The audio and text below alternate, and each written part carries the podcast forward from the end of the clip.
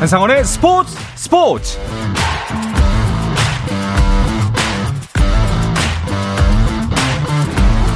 스포츠가 있는 저녁 어떠신가요? 아나운서 한상원입니다. 오늘 하루 이슈들을 살펴보는 스포츠 타임라인으로 출발합니다.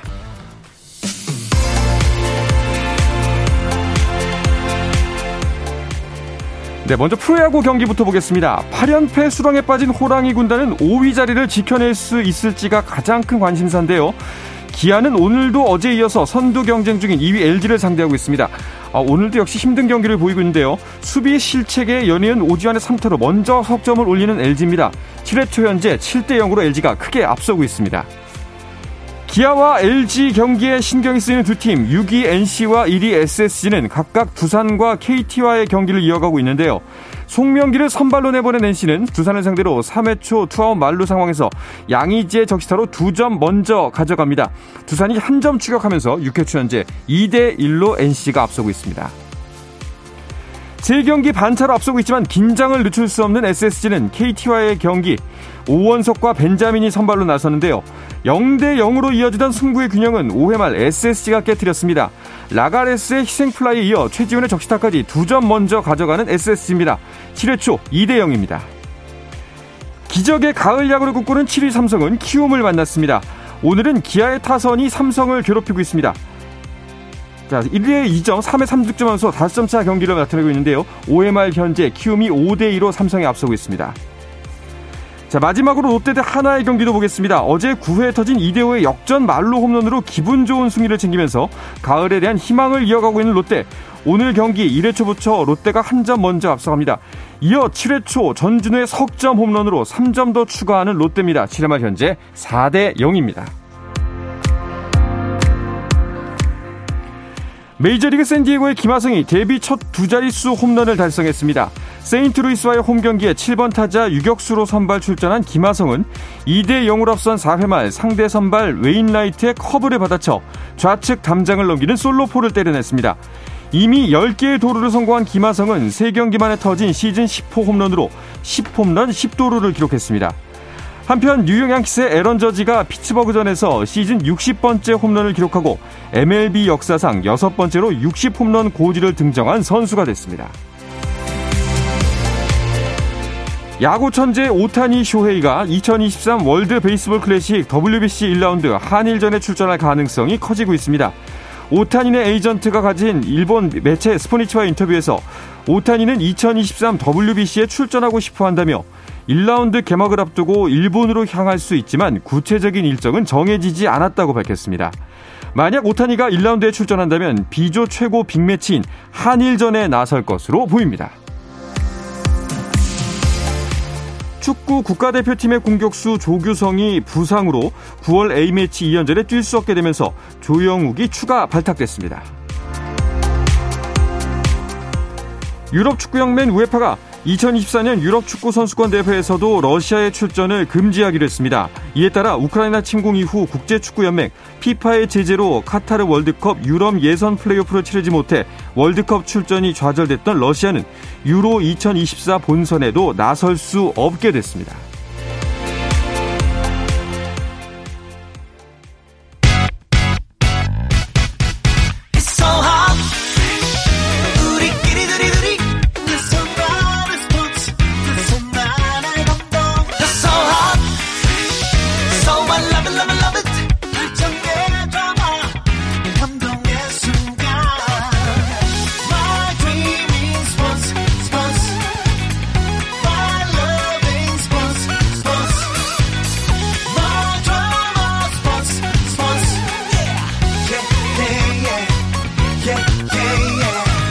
스포츠 스포츠 Rain make it, rain girl make it.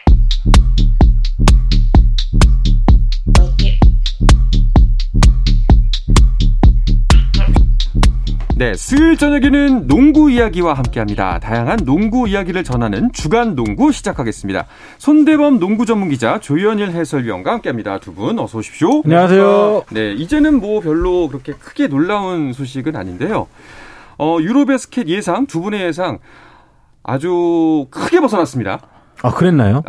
네. 아우. 일단은 그때 이제 손대범 기자가 슬로베니아의 우승 돈치치가 MVP를 탈 것이다 라고 예상을 했었고 이제 조현일 위원이 독일이 우승한다 음. 슈레더가 활약을 할 것이다라고 네. 했는데 어, 산산조각 났습니다 이 예상. 하나 더 있습니다. 아, 그런가요? 이탈리아 이길 거라 그랬는데 음. 졌어요. 네. 그런데 슬로베니아는 네. 8강에서 폴란드에게 졌습니다. 네. 네. 야, 진짜. 폴란드가 51년 만에 4강 진출했는데 거기서 바로 어, 떨어졌고 생각해 보면 51년 만에 이 동안 한 번도 없었던 일. 네. 진짜 이런 것이 바로 농구의 묘미, 토너먼트의 묘미다라는 네. 걸알 수 있지 않습니까? 아, 지겹다. 네. 어, MVP도 떨어질 수 있다. 떨어질 네. 수 있다. 51년 만에. 네.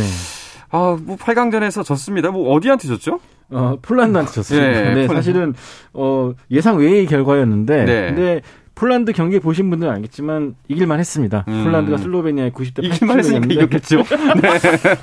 방송을 지금 네, 지금 예. 똑바로 안 하실 겁니까? 뭐, 예. 어, 이변의 주인공이 네. 될 자격이 충분했다. 질만 했는데 네. 이겼으면은 큰 뉴스가 되는 건데 이길만 네. 했으니까 이겼겠죠. 네, 그 네. 폴란드 네. 에이스 포니트카 선수가 26득점, 16리바운드를 기록했고요. 반대로 돈치치 선수는 어, 15득점, 11리바운드에 그쳤습니다. 음. 경기 내내 좀 폴란드의 일방적인 기세에 좀 몰리는 모습이었는데 네. 어, 결국에는 슬로베니아가 두개 대회 연속 우승을 노렸지만 8강에서 탈락하는 비운을 맞게 됐습니다. 이변은 이변이었습니다. 그리고 독일도 사실 뭐 전력이 꽤 괜찮았는데 4강에서 떨어졌어요. 그렇습니다. 아, 독일이 자국에서 열렸던 이 유로바스켓이었기 때문에 좀 결승 진출까지 노렸습니다만 아, 아쉽게 예, 스페인에게 졌습니다. 음. 네, 하지만 또 3, 4위 결정전에서는 아, 폴란드를 82대 69로 꺾었는데요.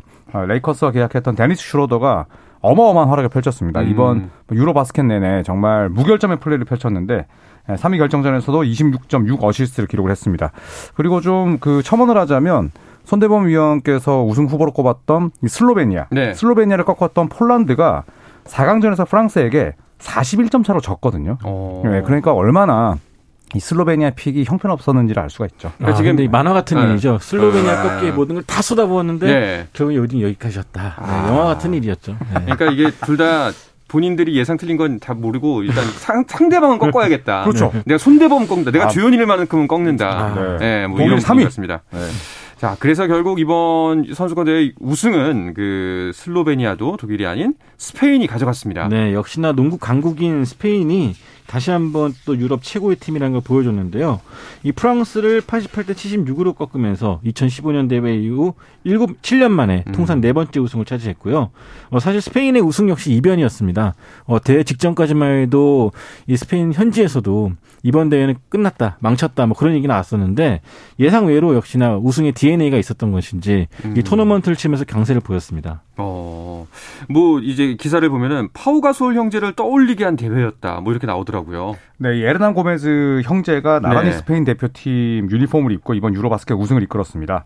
아, 사실 이 윌리 에르난고메즈 뉴올리언스 펠리컨스에서 뛰고 있는데 아, 이 선수가 이제 이번 유로바스켓 대회 MVP에 뽑혔고요. 네. 평균 출전 시간이 21분대였는데 평균 17.2점을 넣었습니다. 와. 네, 그리고 아, 영화 허슬의 또 주인공이 됐었던 이 보 크루즈, 네, 이 후안초 에르난고메즈 선수가 결승에서 소위 뭐 미친 활약을 펼쳤죠. 네, 27득점, 3.7개를 꽂아 넣었습니다. 네, 이 두 명이 이 맹활약을 하면서 결국 스페인이 7년 만에 우승을 달성했는데 사실 그 전까지 스페인의 전성기를 이끌었던 형제는 가솔 형제였죠. 네. 파오 가솔, 마크 가솔이 나란히 은퇴하자마자 또이 에르난 고메즈 형제들이 맹활약하면서 음. 스페인 무적 함대에 네. 유로바스켓 우승 안겼습니다. 그 예전 사진 보면은 가솔 형제가 나란히 이제 포옹하면서 찍은 사진이 있어요. 우승 네. 직후에 이제 에르난 고멘제 형제도 우승하자마자 같이 포옹을 했었는데 이 두 사진이 좀 묘하게 겹치면서 음. 이제 스페인의 황금 세대 바통을 넘겨받는 것이 아니냐 네. 이제 그런 전망도 나오고 있습니다. 성공적인 세대 교체네요. 그 우리가 가끔 이제 농구 뭐 이제 스타들의 소식을 전하면서 그 스타 한 팀으로 인해 서 팀이 좌지우지 될 수가 있다, 없다라는 이야기가 많이 참 그 설왕설래를 하게 되는데 이번 결과를 보면은 어 스타 하나로 농구가 꼭 결정되어지는 게임이 아니다라는 음. 게또 여실히 드러난 이번 대회가 아니었나 싶어요. 제가 이번 전망을 통해서 말씀드리고 싶었던 네. 부분을 딱 짚어주셨네요. 네. 역시나 네. 네, 제 유럽 농구 특히나 더 그렇죠. 점점 손대범 무용론이 이 프로그램에서 대두되는 거 아닌가. 네. 결승에 오른 프랑스와 스페인의 공통점은 네. 뭐 공격이든 수비든 어느 쪽이든 어쨌든 본인들의 역할을 정확히 알고 있었다는 점이었고요. 음, 어, NBA 스타가 있었지만 그들이 전부만은 아닌 그렇죠. 어, 조직적인 농구를 펼치면서 올라갔고요. 또 그런 덕분에 또 우승을 차지한 것이 아닌가 싶고 반대로 이 그리스 야니스 아테토쿤보의 그리스나 요키치의 세르비아 뭐 돈- 돈치제 슬로베니아 같은 경우는 지나치게 좀 스타들에 의존했던 음. 면이 좀 아쉬웠던 것이 아닌가 싶습니다. 네. 자, 이제 유로바스켓에 출전했던 선수들도 NBA 시즌 준비에 본격적으로 돌입을 하겠네요. 네, 뭐 루카 돈치치 또 야니스 아레토쿤보 전부 다 8강에서 탈락을 했는데 네. 이제는 아, 곧 트레이닝 캠프가 열립니다. 예, 그래서 이제 바로 미국으로 이제 건너와야 하는 빡빡한 일정이고요. 또 니콜라 요키치 역시 뭐 조별 예선에서 오전 전선을 따냈지만 16강에서 이탈리아에게 졌죠. 네, 하지만 또 요키치 역시도 곧바로 이제 덴버 너게츠 소속으로 이제 새 시즌을 준비해야 됩니다. 아무래도 이제 유로바스켓에 출전한 선수들이 이제 피바 대회를 치렀기 때문에 굉장히 그 단시간에 많은 경기를 뛰었거든요. 시즌 초반에는 유로바스켓에 출전한 선수들의 출전 시간이 좀 조절되지 않을까 이런 생각도 해봅니다. 네.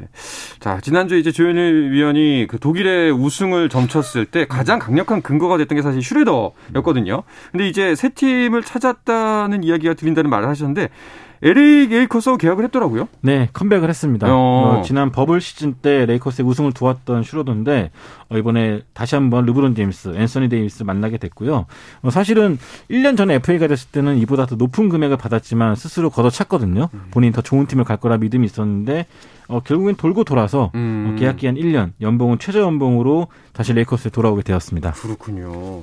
그래서 이제 유로 바스켓 3, 4위 전에 르브론 제임스가 보러 온다 뭐 이런 소문이 돌았다고 하더라고요. 네, 뭐 하지만 르브론은 나타나지 않았습니다. 음. 네, 일단 데니스 슈로더가 그래서 직접 어, 또 연락을 했더라고요. 올 거냐? 네, 르브론 제임스가 못 간다. 음. 네, 이렇게 얘기를 했었는데 어쨌든 뭐 데니스 슈로더는 유로바스켓에서 엄청난 활약을 펼쳤고 또 지금 계속해서 FA 재수를 하고 있지만 또 본인이 이 레이커스에서 정규 시즌 한정 좋은 활약을 펼쳤거든요. 네. 또 멋진 계약을 또 따내기를 바라보겠습니다. 음, 이미 레이커스에서 사실 2년 전에 뛴 경험이 있잖아요. 이때 성적은 어땠나요? 그 당시에 레이커스가 우승을 차지했죠. 네. 슈로더 선수가 어, 꽤 괜찮은 활약을 보여 주전으로 음. 나와서 데이비스랑도 잘 맞춰주고 또 르브론 제임스와도 호흡을 맞췄고 또 본인의 공격력도 워낙 좋았기 때문에 어, 폼이 좋았고 덕분에 그리워했던 팬들도 많았습니다. 음. 그래서 만약에 2년 전에 그런 날카로운 passing과 돌파를 보여준다면은 어, 레이커스가 좀 더 강한 화력을 보이지 않을까 생각합니다. 음, 그렇다면 레이커스가 슈로더를 영입한 가장 큰 이유는 이제 좀 더 가드진을 강력하게 가져가겠다라는 의도로 봐야 될까요? 네, 사실은 뭐 러셀 웨스브룩 혼자 힘으로는 안 되기 때문에 음. 네, 패트릭 베벌리를 영입했을 때는 아 그럴 수도 있다. 아, 웨스브룩의 트레이드를 염두에 둔 걸 떠나서 아, 베벌리 정도는 충분히 데려올 수 있다라고 생각을 했는데 이 슈로더가 들어오면서 갑자기 또 중첩되는 선수들이 많아졌어요. 네. 그리고 또 오늘 공교롭게도 웨스브룩의 아내가 아, 원하지 않는 곳에서 있을 필요가 있을까라는 뉘앙스의 또 SNS에 올렸거든요. 어, 어. 그래서 이게 과연 웨스브룩의 트레이드를 염두에 둔 것인지는 좀 더 지켜봐야 될 것 같아요. 음, 확실히 웨스트브룩 트레이드가 좀 가능성이 있어 보이는 건가요? 네, 끊임없이 지금 나오고 있죠. 감독은 어떻게든 쓸 것이다라는 말이 나오고 있고 반대로 음. 기자들은 어떻게든 트레이드 되지 않을까 예상하고 있는데 어, The Athletic이라는 그 미국 전문지에서는 웨스트브룩이 식스맨으로 이동할 수도 있다. 네, 음. 그런 전망을 했거든요. 현재까지는 뭐 아무것도 밝혀진 것은 없습니다. 원래 오늘 이 다빈 햄 감독이 기자회견을 가질 예정이었는데 다음 주로 미뤄졌어요. 어떤 발표인지 밝혀지지는 않았지만 여러 가지 좀 둘러싸면서 시즌 앞두고 굉장히 좀, 어, 좀 혼란스러운 그런 분위기가 계속되고 있습니다. 그 이제 손대범 기자가 레이커스 팬이잖아요. 근데 그렇다면 이제 팬 입장에서 봤을 때 이 슈로더의 영입 어떻게 보시나요? 어, 저는 긍정적으로 보고 있습니다. 어. 일단은 워낙 지금 가드진이 뭐 공격력이 좀 떨어지고 있기 때문에 웨스트브룩 같은 경우도 기대에 못 미치고 있고요. 어, 슈로더의 돌파력이라면은 음. 어, 르브론 제임스의 부담도 덜어줄 수 있을 것이고 또 데이비스와 잘 맞았었기 때문에 어, 괜찮은 영입이 아닐까. 네, 낮은 가격에 잘 데려왔다. 그렇죠. 볼수 상대적으로 네. 헐값에 데려왔으니까요. 알겠습니다. 어, 보스턴, 서- 보스턴 셀틱스 이야기도 좀 해볼까 하는데요. 그 완벽한 off season을 보낼 줄 알았던 셀틱스가 부상 악령에 시달리고 있다라는 기사가 있네요. 네, off season 이 다닐로 갈리나리와 말콤 브록던을 영입하면서 아, 보스턴 셀틱스가 더 강해졌다라는 평가를 받았는데 네. 좀 시즌이 시작되기도 전에 이 부상 소식이 들리고 있습니다. 음. 특히나 주전 센터인 이 로버트 윌리엄 3세가 아, 왼쪽 무릎에 관절경 수술을 받을 예정입니다. 이 정규 시즌 초반에 뭐 많이 빠지진 않겠지만 어쨌든 big man의 이 무릎 수술은 아무래도 좀 우려스러울 그렇죠. 수밖에 없고요. 예. 예, 또 지난 3월 아, 왼쪽 무릎에 이 반월상 연골 수술을 받고 또 플레이오프를 뛰었는데 이 무릎에 대한 이슈가 있는 선수거든요. 음. 예, 그렇기 때문에 지난 시즌을 통해서 엄청난 수비형 선수로 성장했던 이 로버트 윌리엄 선수의 몸 상태에 촉각을 곤두세우고 있습니다. 그 갈리나리도 다쳤잖아요. 그렇죠. 예. 벤치를 좀 책임져 줄 걸로 기대했던 갈리나리 선수였는데 이번에 이탈리아 국가대표로 나갔다가 네. 대회가 시작하기도 전에 이 전방 십자인대 부상으로 떨어지게 됐습니다. 이 선수 같은 경우는 아예 시즌 아웃이기 때문에 이 보스턴 입장에서는 또 다른 선수 영입이 필요하지 않을까 싶네요. 음, 그래서 지금 나오는 소식이 라마커스 알드리지하고 드와이트 하워드를 노리고 있다라는 뭐 이제 소문이 들리는 거군요. 네, 뭐 알 호포드도 이제 1986년생 노장이고 네. 또 그랜트 윌리엄스가 있지만 또 물리적인 높이가 좋은 선수는 아니고 또 어, 로버트 윌리엄 3세 역시도 지금 부상에 시달리고 있기 때문에 슈팅이 되는 알드리지 그리고 슈팅은 안 되지만 높이는 좋은 드와이트 하워드 이두 네. 명을 노리고 있거든요. 과연 이 두 베테랑이 보스턴과 어떤 선수가 또 계약을 맺을지도 궁금합니다. 네. 그 어빙 같은 경우에는 이제 좀 새 시즌에는 도망칠 이유가 또 하나 사라졌습니다. 네. 도망칠 구석이 하나 사라졌는데 이제 캐나다 정부가 백신 의무화 정책을 해제를 할 예정이라고 하는데 그럼 이제 뭐 풀타임 활약 해야겠죠? 그렇죠. 그동안에 네. 사실 어빙이 토론토에 가지 못하는 이유, 이 음. 토론토의 백신 정책 때문이었는데, 어, 이번에 그 정책이 없어지게 되면서 경기를 뛸 수 있게 됐습니다. 네. 덕분에 현재 지금 벤 시몬스도 백신을 안 맞았다 그런 소문이 있었는데요. 음. 이로써 백신을 안 맞고 버티던 선수들은 좀 한결 가벼운 마음으로 시즌에 임하지 않을까 싶네요. 어빙은 내심 좀 아쉬워하고 있지 않을까요? 예. 좀 자기가 좀 이것저것 뺄 수 있는 나름 좋은 이유가 됐었는데. 알겠습니다. 자, 이어서 우리 국내 농구 소식으로 넘어가 볼까 하는데요. 그 전에 잠시 쉬었다가 오겠습니다. 한상원의 스포츠 스포츠와 함께 계신 지금 시각은 8시 46분입니다. I said the words I never said when you were with me. 국내 유일 스포츠 매거진 라디오 한상원의 스포츠 스포츠. 네, 수요일 저녁의 농구 이야기 주간 농구 듣고 계십니다. 손대범 농구 전문 기자 조현일 해설위원과 함께하고 있습니다. 자, 오늘 KBL이 중요한 행사를 하나 치렀죠. 네, 이제 27일 열리는 KBL 드래프트를 앞두고 10개 구단의 드래프트 지명 순위 추첨을 하는 음. 자리를 가졌습니다. 네. 그 순위 추첨이라고 하면 이제 지난 시즌 순위가 낮은 팀이 원래는 낯선 순위를 받는 거잖아요. 네, 뭐 예. 직전 시즌 순위에 따라서 이제 어, 추첨 볼의 확률을 좀 차별적으로 음. 네, 주고요. 아, 그래서 이제 행운의 팀이 나오기도 하는데 아, 16%뭐 어떻게 보면 그렇게 높지 않은 어, 확률을 볼 수가 있는데 이 LG가 아, 3년 만에 1순위를 가져갔고요. 네.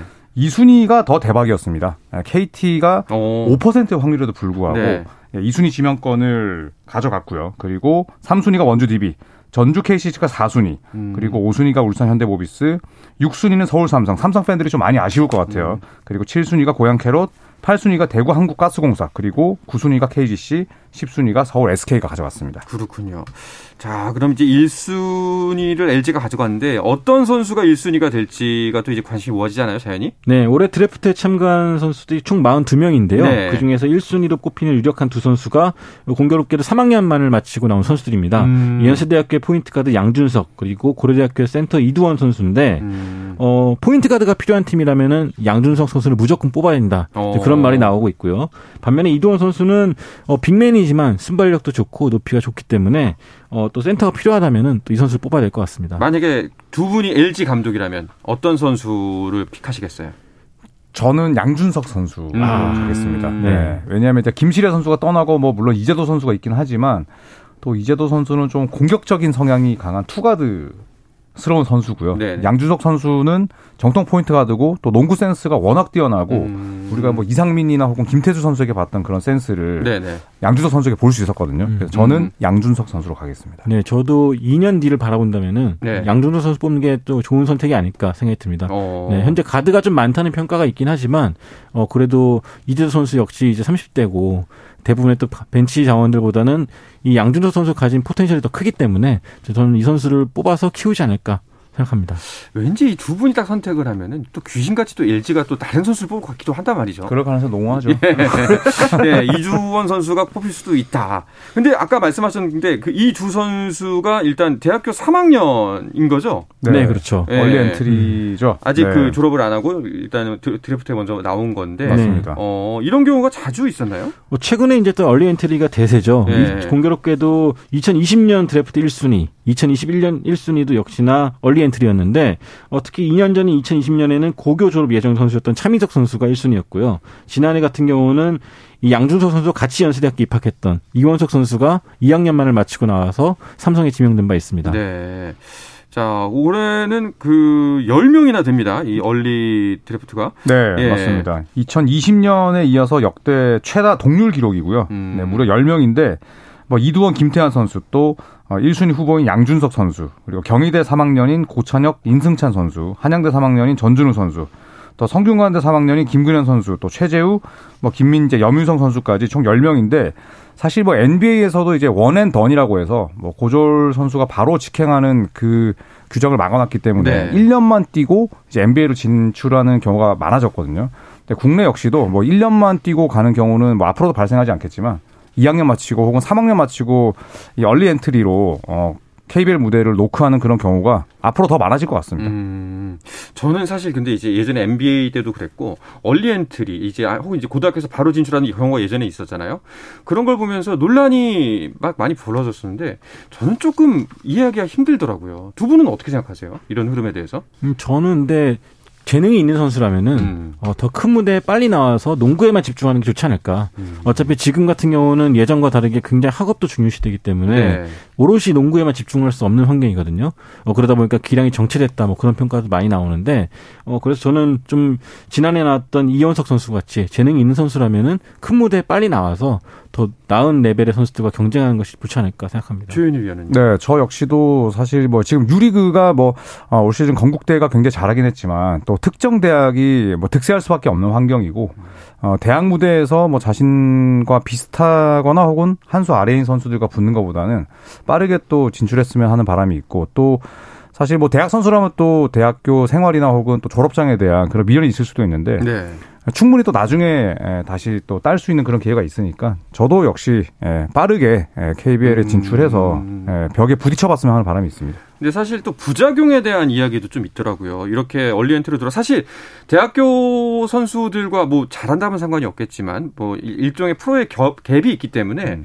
와서 뭐 한 1, 2년 정도 그냥 벤치 생활만 하다가 그대로 선수 생활을 접게 되는 좀 덜 여문 상태에서 들어왔다가 오히려 적응 못하고 져버리는 꽃을 피지 못하고 하는 경우도 있다고 하는데 네. 이런 부분도 좀 걱정이 되더라고요. 그래서 항상 하는 말이 early entry를 나올 거면은 음. 나가기 전에 프로 아, 대학팀 감독님 고등학교 가- 은사님 그냥 물어볼 수 있는 분들 다 물어보고 나오라는 말 많이 음. 합니다. 왜냐면은 말씀하신 대로 뭐 자기만 믿고 나왔다가 아예 지명이 안 되면 학교로 돌아갈 수가 있는데 지명돼서 벤치에만 앉아 있다 군대 갔다 오고 그럼 끝날 수도 있거든요. 그렇죠. 그래서 음. 굉장히 신중하게 선택을 하라는 이유도 여기에 있습니다. 예.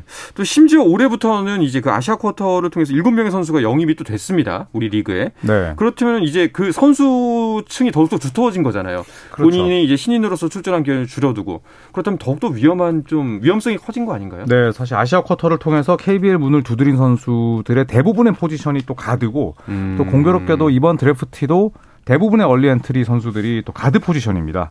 그렇다 보면 뭐 최소 또 2년은 경쟁을 해야 되는데 또 이제 early entry 선수가 뭐 아예 상위 지명 선수가 아니라면 프로에 적응하는데 또 2년이 걸리거든요. 음. 그러다 보면 또 이제 군대를 갈 시점이 다가오게 되고 여러모로 예, 신인 선수들보다는 이제 즉시 전력감 선수들을 쓸 수밖에 없는데 네. 어, 그런 면에서 보면 또 예, 우려스러운 대목은 분명히 있습니다. 음. 자, 사실 뭐 장단이 명확하게 좀 존재를 하는 것 같습니다. 어, 좀 잘 지켜봐야 될 것 같고요. 그런데 그 이제 아시아 쿼터를 통해서 들어오기로 됐던 필리핀 선수 중에 한 명인 나바로가 한국행이 불발이 됐다는 소식이 있네요. 네, 역시나 이- 좀 아쉬운 소식이 나왔는데요. 필리핀 농구협회에서 이 KBL로 가기 위한 이적 동의서를 발급해주지 않았습니다. 오. 어, 이에 따라서 나바로 선수는 어, 삼성과 계약이 확정이 됐지만 결국 오지 못하게 됐는데요. 어, 다른 선수들은 일찌감치 좀 벌써부터 동의서를 받았지만 어, 나바로는 또 별도로 또 플로, 피, 그 필리핀 프로팀과 또 얘기가 있었나 봐요. 어, 그러다 보니까 어, 필리핀 협회에서도 좀 약간 거부 반응을 보였고 결국 오지 못하게 되었습니다. 그러니까 결국에는 오지 못한 이유가 이제 그 이적 동의서를 발급해주지 않은 건데 뭐 일종의 다른 선수들은 그래서 잘 받아주지 않습니까? 일종의 네. 뭐 괘씸죄 같은 건가요? 어, 일단 국가대표 특별 신분이 있었어요. 이 선수 네. 같은 경우는. 그래서 아마 그런 부분은 필리핀 프로팀과 또 계약이 얘기가 돼 있었는 것 같습니다. 그래서 음. 다른 선수들보다 좀 더 복잡한 여정이 된 게 아닌가 싶어요. 음, 이 동료 필리핀 선수들은 그 나바로의 구원을 좀 지지하는 글을 올렸네요. 네, 뭐 아바렌토스나 또 벨랑겔, 구탕 본 모두 다 이제 본인의 SNS에 어, 나바로를 지지했는데 이걸 보고 어, 참 용기가 있구나. 음. 네, 어떻게 보면 또 협회에 좀 찍힐 수도 있고, 그렇죠. 네, 그리고 또 침묵할 수도 있었는데 어, 이런 걸 보면서 또 예, 동료 의식도 있었고, 예, 그리고 또 프로 의식도 있구나 이런 생각이 들었습니다. 어, 필리핀 농구협회가 그 좀 전향적인 자세를 보여서 좀 변화된 모습으로 나바로의 이적 동의서를 재고할 수 있는 가능성은 없나요? 일단은 삼성은 공식적으로 나바로권에 대해서는 종료됐다라고 아, 보고 있고요. 네. 아마 조만간 또 새로운 선수를 영입해서 발표를 하지 않을까 싶습니다. 음, 알겠습니다. 좀 안타깝네요. 그 WKBL 같은 경우에는 신인 드래프트가 이제 끝이 났죠. 네, 그렇습니다. WKBL 신인 드래프트 1순위는 아, 키아나 스미스, 네, 음. 삼성생명에 입단하게 됐습니다. 아, 현재 세대 교체가 뭐 성공적으로 이루어지고 있는데 여기에 스미스까지 가세한다면 뭐 당장 우승 후보가 될 수 있겠고요. 그리고 전체 드래프트 2순위 지명권을 확보했던 하나원큐는 이 삼천포여고 출신의 박진영 선수, 그리고 3순위 BNK는 춘천여고 출신의 센터 박성진 선수를 선택했는데 뭐 아마도 이 박신자컵을 보신 분들이라면 어, 이번 드래프트에 참가했던 선수 가운데 예, 미리 또 기량을 점검했던 선수들을 음. 또 체크하실 수 있었을 겁니다. 그렇군요. 아, 그런데 너무 그냥 부드럽게 넘어가서 잘 몰랐는데 키아나 스미스가 WKBL 예, 드래프트 1순위였다는 게 이거 이분은 외국인 선수 아닌가요? 어, 일종의 경력직 신인이라 볼 수 있겠는데. 경력직 신인이요? 네, 일단은 그, 이분, 이 선수 같은 경우는 WNBA 로스앤젤레스 스파크에서 뛰었던 신인 선수입니다. 근데 오. 알고 보면은 이분의, 이 선수의 이제 어머니께서 한국인이셨어요. 음. 어, 최원선 씨라고. 어, 저도 사실 2년 전에 그 미국의 한 대학 스카우터로부터 여대부에 띠- 끝내주는 혼혈 선수가 있다. 네. 그래서 얘기를 듣고 봤는데 바로 키아나 스미스였습니다. 어. 그 당시에 이 루이빌 대학교를 좀 사강으로 이끌면서 어, 좋은 활약을 보였고 일찌감치 WKBL 진출에 대한 또 기대감도 높인 바 있습니다. 음. 야, 그러면은 지금 삼성생명 같은 경우에는 전력이 크게 강화될 것 같다는 느낌인데요. 네, 이 선수가 뭐 신장은 170대지만 탄력도 좋고 또 개인기가 네. 좋기 때문에 이 삼성생명 입장에서는 좀 입체적인 농구를 펼칠 수 있지 않을까 기대하고 있습니다. 자, 좀 재밌어질 것 같습니다. 자, 그리고 드디어 정선민호가 여자 농구 월드컵 첫 경기에 나섭니다. 네, 내일이죠. 이제 22일 네, 음. 중국과 월드컵 1차전을 펼칩니다. 어, 지금 12년 세계 대회 만에 이제 첫 승 도전에 나서는데요. 자, 하지만 중국은 190cm 이상의 장신 선수들이 5명에 달합니다. 어. 네, 반면에 이제 한국은 아, 박지수 선수가 아, 불참하게 되면서 사실 최약체 전력이거든요. 음. 네, 뭐 스코어 보지 말고 그래도 끝까지 예, 최선을 다하면서 중국과 맞섰으면 좋겠습니다. 네. 자, 우리나라 비바 랭킹이 현재 13위고, 뭐, 이제 미국, 벨기에, 중국, 푸에르토리코, 뭐, 함께 이제 A조에 편성이 됐습니다. 그리고 B조는 어떤 팀들이 속해 있죠? 네, B조는 어, 개최국인 호주를 비롯해서 어, 피바 랭킹 4위인 캐나다, 6위인 프랑스, 그리고 지난 도쿄올림픽에서 결승에 올라갔던 일본, 세르비아, 말리로 구성됐는데 네. 어, 호주가 로렌 잭슨이라는 레전드까지 복귀시키면서 우승에 대한 꿈을 키워가고 있습니다. 네, 뭐 사실 쉽지 않은 상황이긴 하지만 여러분들의 응원이 더욱더 필요한 시점이 아닌가 싶습니다. 자, 이야기를 끝으로 이번 주 주간 농구는 마치도록 하겠습니다. 손대범 농구 전문 기자 조현일 농구 해설위원과 함께했습니다. 두 분 오늘도 고맙습니다. 고맙습니다. 네, 내일도 저녁 8시 30분에 뵙겠습니다. 한상원의 스포츠 스포츠!